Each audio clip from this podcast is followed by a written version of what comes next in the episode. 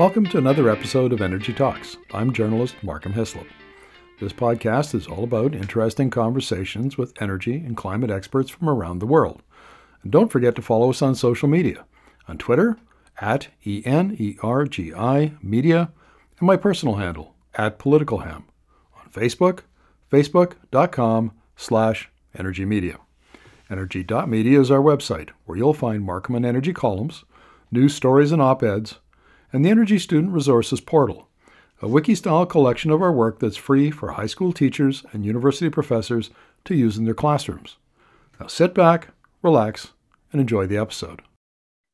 In this episode, I'm going to be talking to Kevin Byrne, the chief analyst for Canadian oil markets, S&P Global Commodity Insights, about a piece he's written about Canadian oil pipeline capacity. This is a subject of endless debate in Canada, particularly in, in Alberta, where he he's situated in Calgary. So, welcome to Energi Talks, Kevin. Hi, it's good to be here. Well, you and I have, I've interviewed pro- you probably over the last six or seven years, and we've talked a lot about pipelines. But this is the first time I've seen an analysis from you that lays out all of the different components the variables that can affect how much pipeline capacity is available at any one time. And this has been a constant complaint from the industry is that pipe, their pipeline projects have been thwarted, and primarily we would talk about the Northern Gateway pipeline project that was canceled in 2016. It was 525,000 barrels a day.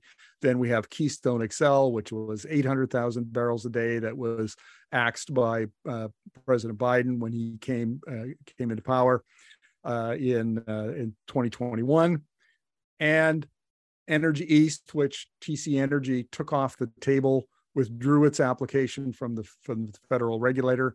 All of that together is probably well over 2 million barrels a day of shipping capacity. And the industry has said it doesn't have enough pipeline space. Other, including the Premier of Alberta, Jason Kenney, have argued that in fact there might be a, you know, additional million barrels a day of capacity coming along with Trans Mountain expansion uh, and uh, additional uh, shipping and uh, what else? Uh, additional uh, increases in capacity within the existing system.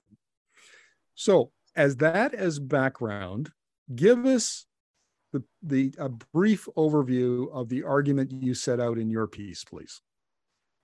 Well, okay, so I was a contributing author. There was a team of us involved in this one.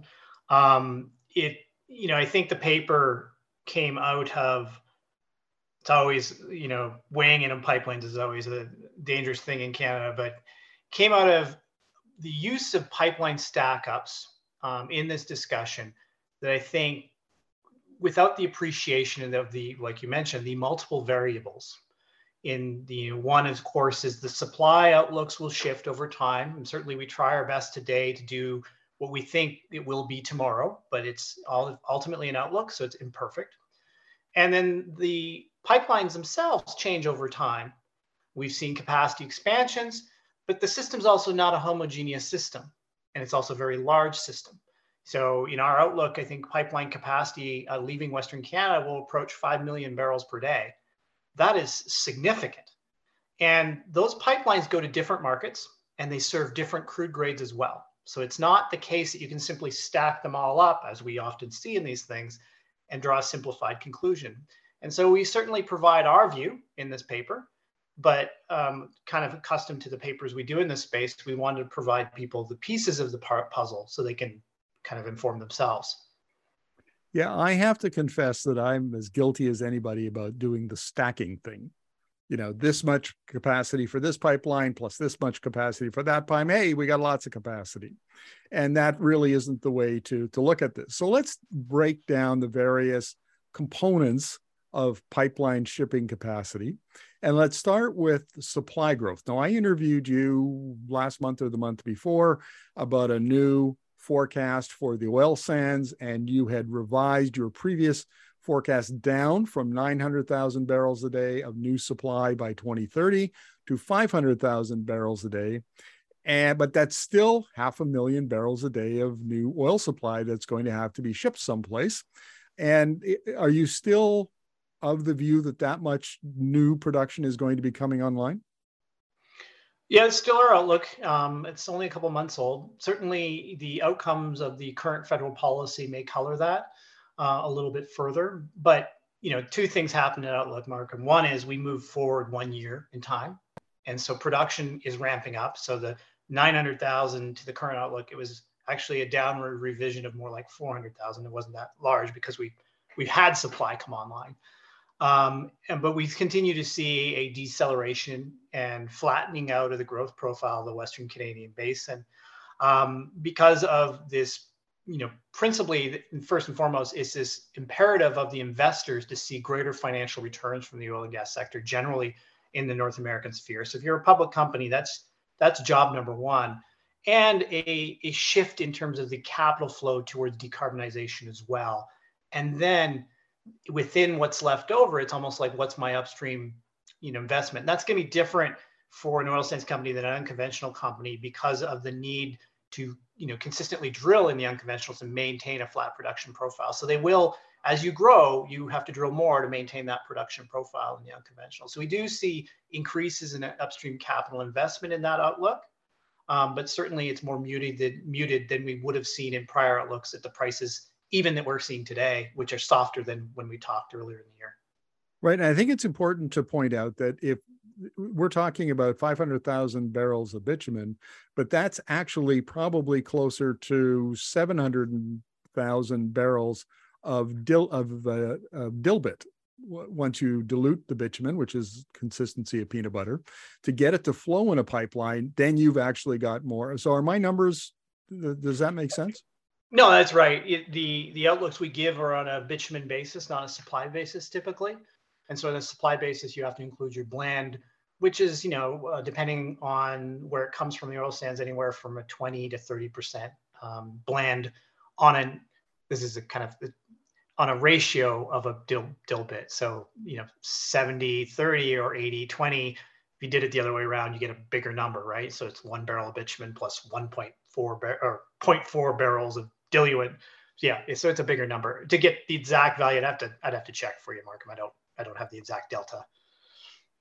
Spoken like a true economist, Kevin. What can I tell you? Uh, uh, so the point is that it isn't if shipping if you produce 500,000 barrels a day of bitumen, you need more sh- shipping capacity than that to get it to market.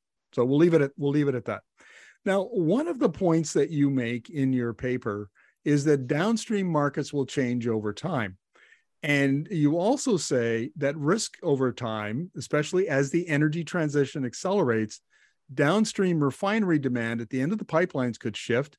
And already more than 1.3 million barrels a day of North American refining capacity has been rationalized in the past three years, with more expected. Please explain that. Well, let me start with the latter. What we saw through Again, think of it, you can think of COVID as a great rationalization. You know, so as we saw demand destruction and collapsing demand of all kinds of commodities through that period, as we basically hunkered down and didn't do anything and stayed in our homes, um, if you had something that was marginal or appeared to be marginal in the near future, rather than just turning it down, you turned it off. And so we think that accelerated the natural progression of rationalization that would have happened anyways um, and it delayed um, it delayed the turning on of projects that were in development as well, and that what led to some of the demand crunch in terms of meeting consumer demand on the you know oil and uh, refined product supply through through earlier this year, and we're still living with that outcome. So what we're what what happens through transition is if if you see the per, you know the penetration of EVs accelerating, and that is in our outlook, you will see refinery demand or product demand that underpins refinery production, such as gasoline and diesel, be impacted from that. And so it will be refineries drive or operate on margins. So as you have length on those refined products, so you demand softens, those margins will weaken, and someone will have to change what they're producing or reduce what they're producing, and that's rationalization, rate rationalization, or pivoting to other products. And so that is expected to impact the refining system globally, and that will change desirable destinations for crudes around the world. You know, I found over the years I've been doing these interviews, Kevin, that I turn out I'm kind of an economist whisperer, and uh, translating the what the economist says into into language that the average person and the people listening to this podcast can understand. So basically, if I've got this right, Eh, so a number of, uh, of, of, refineries closed down because they were marginal or you know demand uh, eh, eh, change and we expect more of that to happen over time as transportation electrifies and there's less you know the, the fuel for transportation shifts from diesel and gasoline over to to electricity. And then we have things like sustainable aviation fuel that begins to displace jet fuel. And then we have you know marine shipping who knows where that's going to go could be ammonia could be uh, hydrogen that maybe is a little further down this decade or into the 2030s but the bottom line is it looks like demand destruction is going to begin in North America in the foreseeable future. And that will affect the refinery capacity and demand for Canadian oil. Have I summed that up reasonably well? Well, whether that affects the demand for Canadian oil is a secondary question. The, the advantage I think North America has as a refining center, it has some of the most complicated, and complicated means heavy processing capacity typically. So the ability to adapt and take multiple feedstocks to meet your consumer demand. These refineries tend to be more resilient.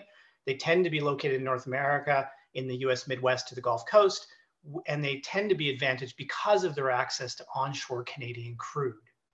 So in that sense, Canada has a very good security of supply source because it feeds a very competitive refinery system. But through transition, with what the paper was saying is some of those de demand points for Canada may shift. And some of the pipelines we have leaving Canada do point to specific refineries or specific facilities, and that may complicate the ability to move around them should their competitiveness change. And so not the point we're trying to make is over a longer period, not all routes to market, well, not all markets are equivalent, and not all routes to market are going to be equivalent. A very interesting point. So, if a pipeline uh, basically goes from Alberta to some refinery in Wisconsin or some other place, and that refinery shuts down, then you basically lose the the pipe capacity. If you, uh, yeah, if you have no ability to move past that, there's no route past it. You, that's exactly it. This is this is why Tidewater is so of interest to any oil producer, is because with a pipeline, you, it is you know it's a straw. I'm oversimplifying. I'm sorry to the pipeliners listening, but you you go from point A to point B. With the ocean, it is the ocean.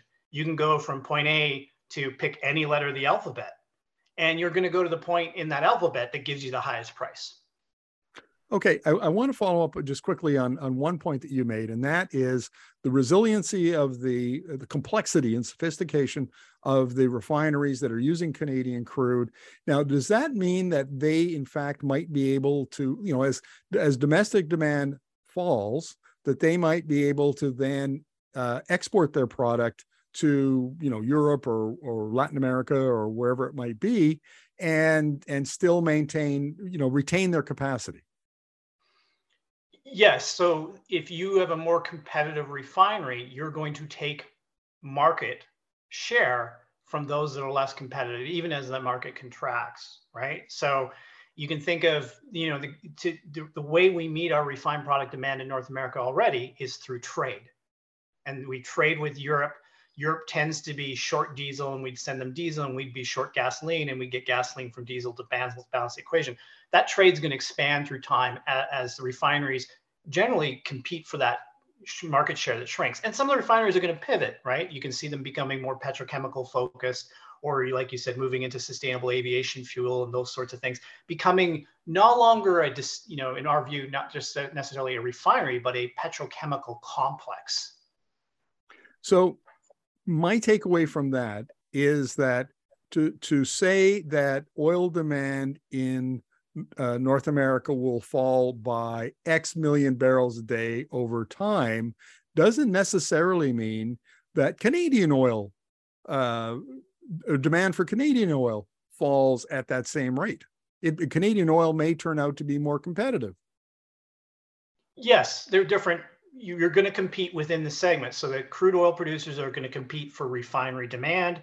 The refineries are going to compete for refined product demand, and it, they're linked, but they do have competitive, distinctive markets they're going to be competing in. Okay, let's talk about some of the other variables at play here. Uh, the, the next one is nameplate pipeline capacity does not equal effective capacity. If you could explain that. Sure, it's it's it's just like you and me. We have a car. We use it a certain amount as a utilization rate. It's probably very low. Um, not like a pipeline, which tends to be high. But even even if you're driving your car constantly, Markham, you're going to have to take it in. You're going to have to get tires replaced. You're going to get the engine tuned up. They do that kind of work on pipelines too. They tune them up. They reduce capacity and pressure at times, different points of the year to do seasonal maintenance. So what is advertised as the installation capacity is not necessarily the capacity they run on on an annualized basis. What, what are they likely to run at? 80, 85%, 90%, 95%? Well, it depends on where you are. And I'm not a pipeline expert. We have to project, we have to estimate, and that's that's hard for us to estimate. But we've seen these pipelines running near capacity like every molecule. That, and, and that's from a pipeliner's perspective. There's a producer perspective to this, to this as well, that you don't necessarily want your egress system running at 100% because you can think about it, you, you have seasonality in the way you produce your crude oil. You have multiple actors producing, all trying to individually maximize, which often is, is produce as much as you can. And as a result, what you can have is variability in that volume that needs to leave the market. So if you're running at that just in time full system, should something happen to the pipeline, they have an upset and have to reduce the pressure on it. Should something happen downstream at a refinery, have something happen, or even seasonal maintenance, that will have repercussions all the way up the system and can cause price dislocations in Western Canada. And we have seen that in the past as well. As well. Uh, next variable pipelines are not homogeneous or interchangeable. What does that mean? So it's two parts. One is pipelines serve specific markets. So if I take one pipeline, it's to go to one market, not necessarily will that pipeline get me to another market. A really obvious example is Trans Mountain goes to Vancouver. I cannot take another pipeline to go to Vancouver versus a lot of pipelines go to the go into the Midwest and then further down to the Gulf Coast. The other one is that pipelines often carry one grade of crude oil you can batch, you can have them doing different things. Trans Mountain's another good example. It's a batch system, so it carries heavy sour crude oil, it carries light crude oil, and it, carries refined product. That's not super common. It does happen. Um, often out of Western Canada, we have pipelines that are dedicated to light crude oil, and we have pipelines that are dedicated to heavy crude oil. Okay, uh, the next one, existing pipeline capacity can decline over time. So this is something we've seen. We've seen aging pipelines where the operator and or the regulator will impose reduced capacity. Uh, they'll do this by reducing the pressure on the pipeline system, which can improve the integrity of the system. And so that can reduce the actual flow through those pipelines. And this also goes to the fact that you know, it's very similar as well that some pipelines service different markets that could have shifts in demand as well. Okay, so we've talked about the complexity of the system, the the uh, the variables that go into the into determining what pipeline capacity really is. Uh, we know that uh, supply is likely to increase between now and, and 2030. And in just we just got a couple minutes left before I have to let you go, Kevin. So what does it all mean? I think the way to think about it is when you see a pipeline stack up, like anybody walking down the street, we've seen them. They show up in newspapers and blog posts and everything like that. You're, what they are is a double forecast. So there's a forecast of what we think supply will be, and we can we we spend a lot of time debating that. But it's also a forecast of what we think these pipelines will operate at and what the crude will be like that'll fit through those pipelines and what those end markets will look like over time. So between now and 2030, it will be what it is. But as we look out to 2050, where we're doing a lot of these net zero planning, we need to think about that other piece that we are forecasting the other side of this as well. Okay. Now I feel like I have to do some economist whispering again. Basically, what we have in place uh, will serve Western Canada, and that's primarily Alberta, well into the 2020s. But there are concerns that maybe later on in this decade, uh, we the industry runs up against pipeline shipping constraints again? Yeah, so our if you take our production forecast and you run it against our outlook for pipelines, so dueling forecasts, what we find is that you even with Trans Mountain being brought online, and it, we think it has to come online pretty much as promised, or we could overrun. Um, by the late 2020s, even even in mid 2020s, we'll have that utilization rate on that overall system. So all those pipelines above 90%.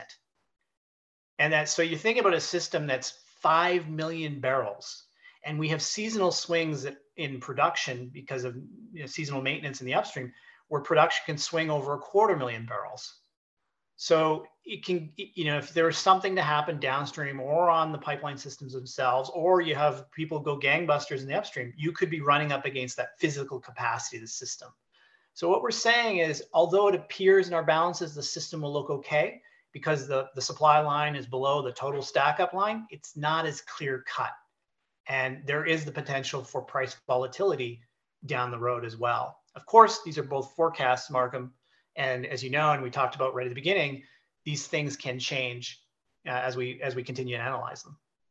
Well, I can attest from experience, Kevin, having talked to you about pipeline and oil sands uh, production forecasts over the last, like I said, six or seven years, that it changes a lot. They certainly changed a lot in, in that period of time. Well, look, I've got to let you go. Thank you very much for this. I always appreciate your insight in, into the oil sands and, and pipeline issues. You've done a lot to educate me over the years, and I, I think that our listeners are going to find this very interesting. All right. Thank you. Take care.